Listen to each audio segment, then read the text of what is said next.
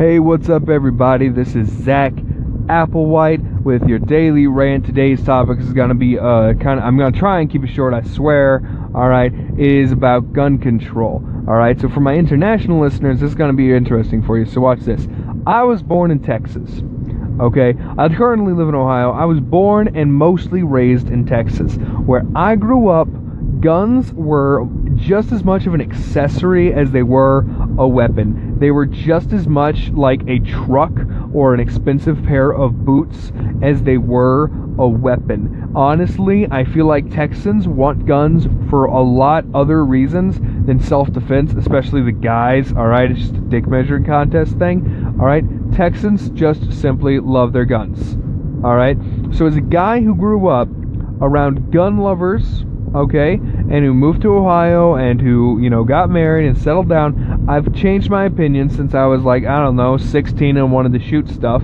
All right, here's my basic, basic, basic beliefs on gun control. Okay, in a nutshell, in America, a police officer goes out looking for trouble wearing these things a pistol, a taser, a baton, handcuffs, probably some zip ties and other miscellaneous things.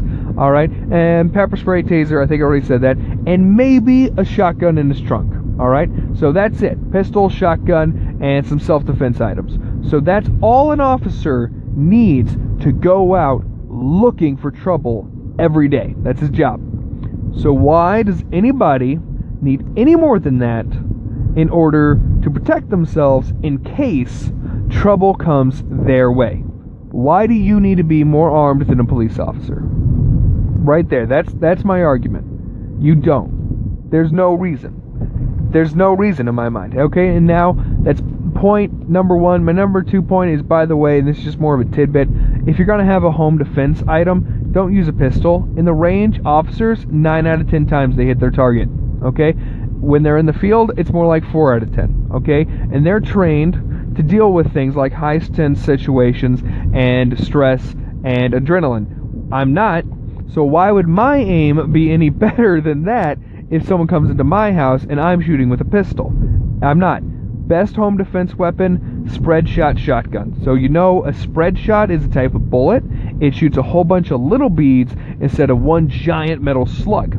And what that does is that it peppers the person so that they're bleeding and they're injured and they're limping. Assuming you don't shoot them in the face, I'm gonna shoot it. You just shoot a general area and something will hit them. And then they're hit and they're scared and they're gone. Okay, they will get the fuck out of your house.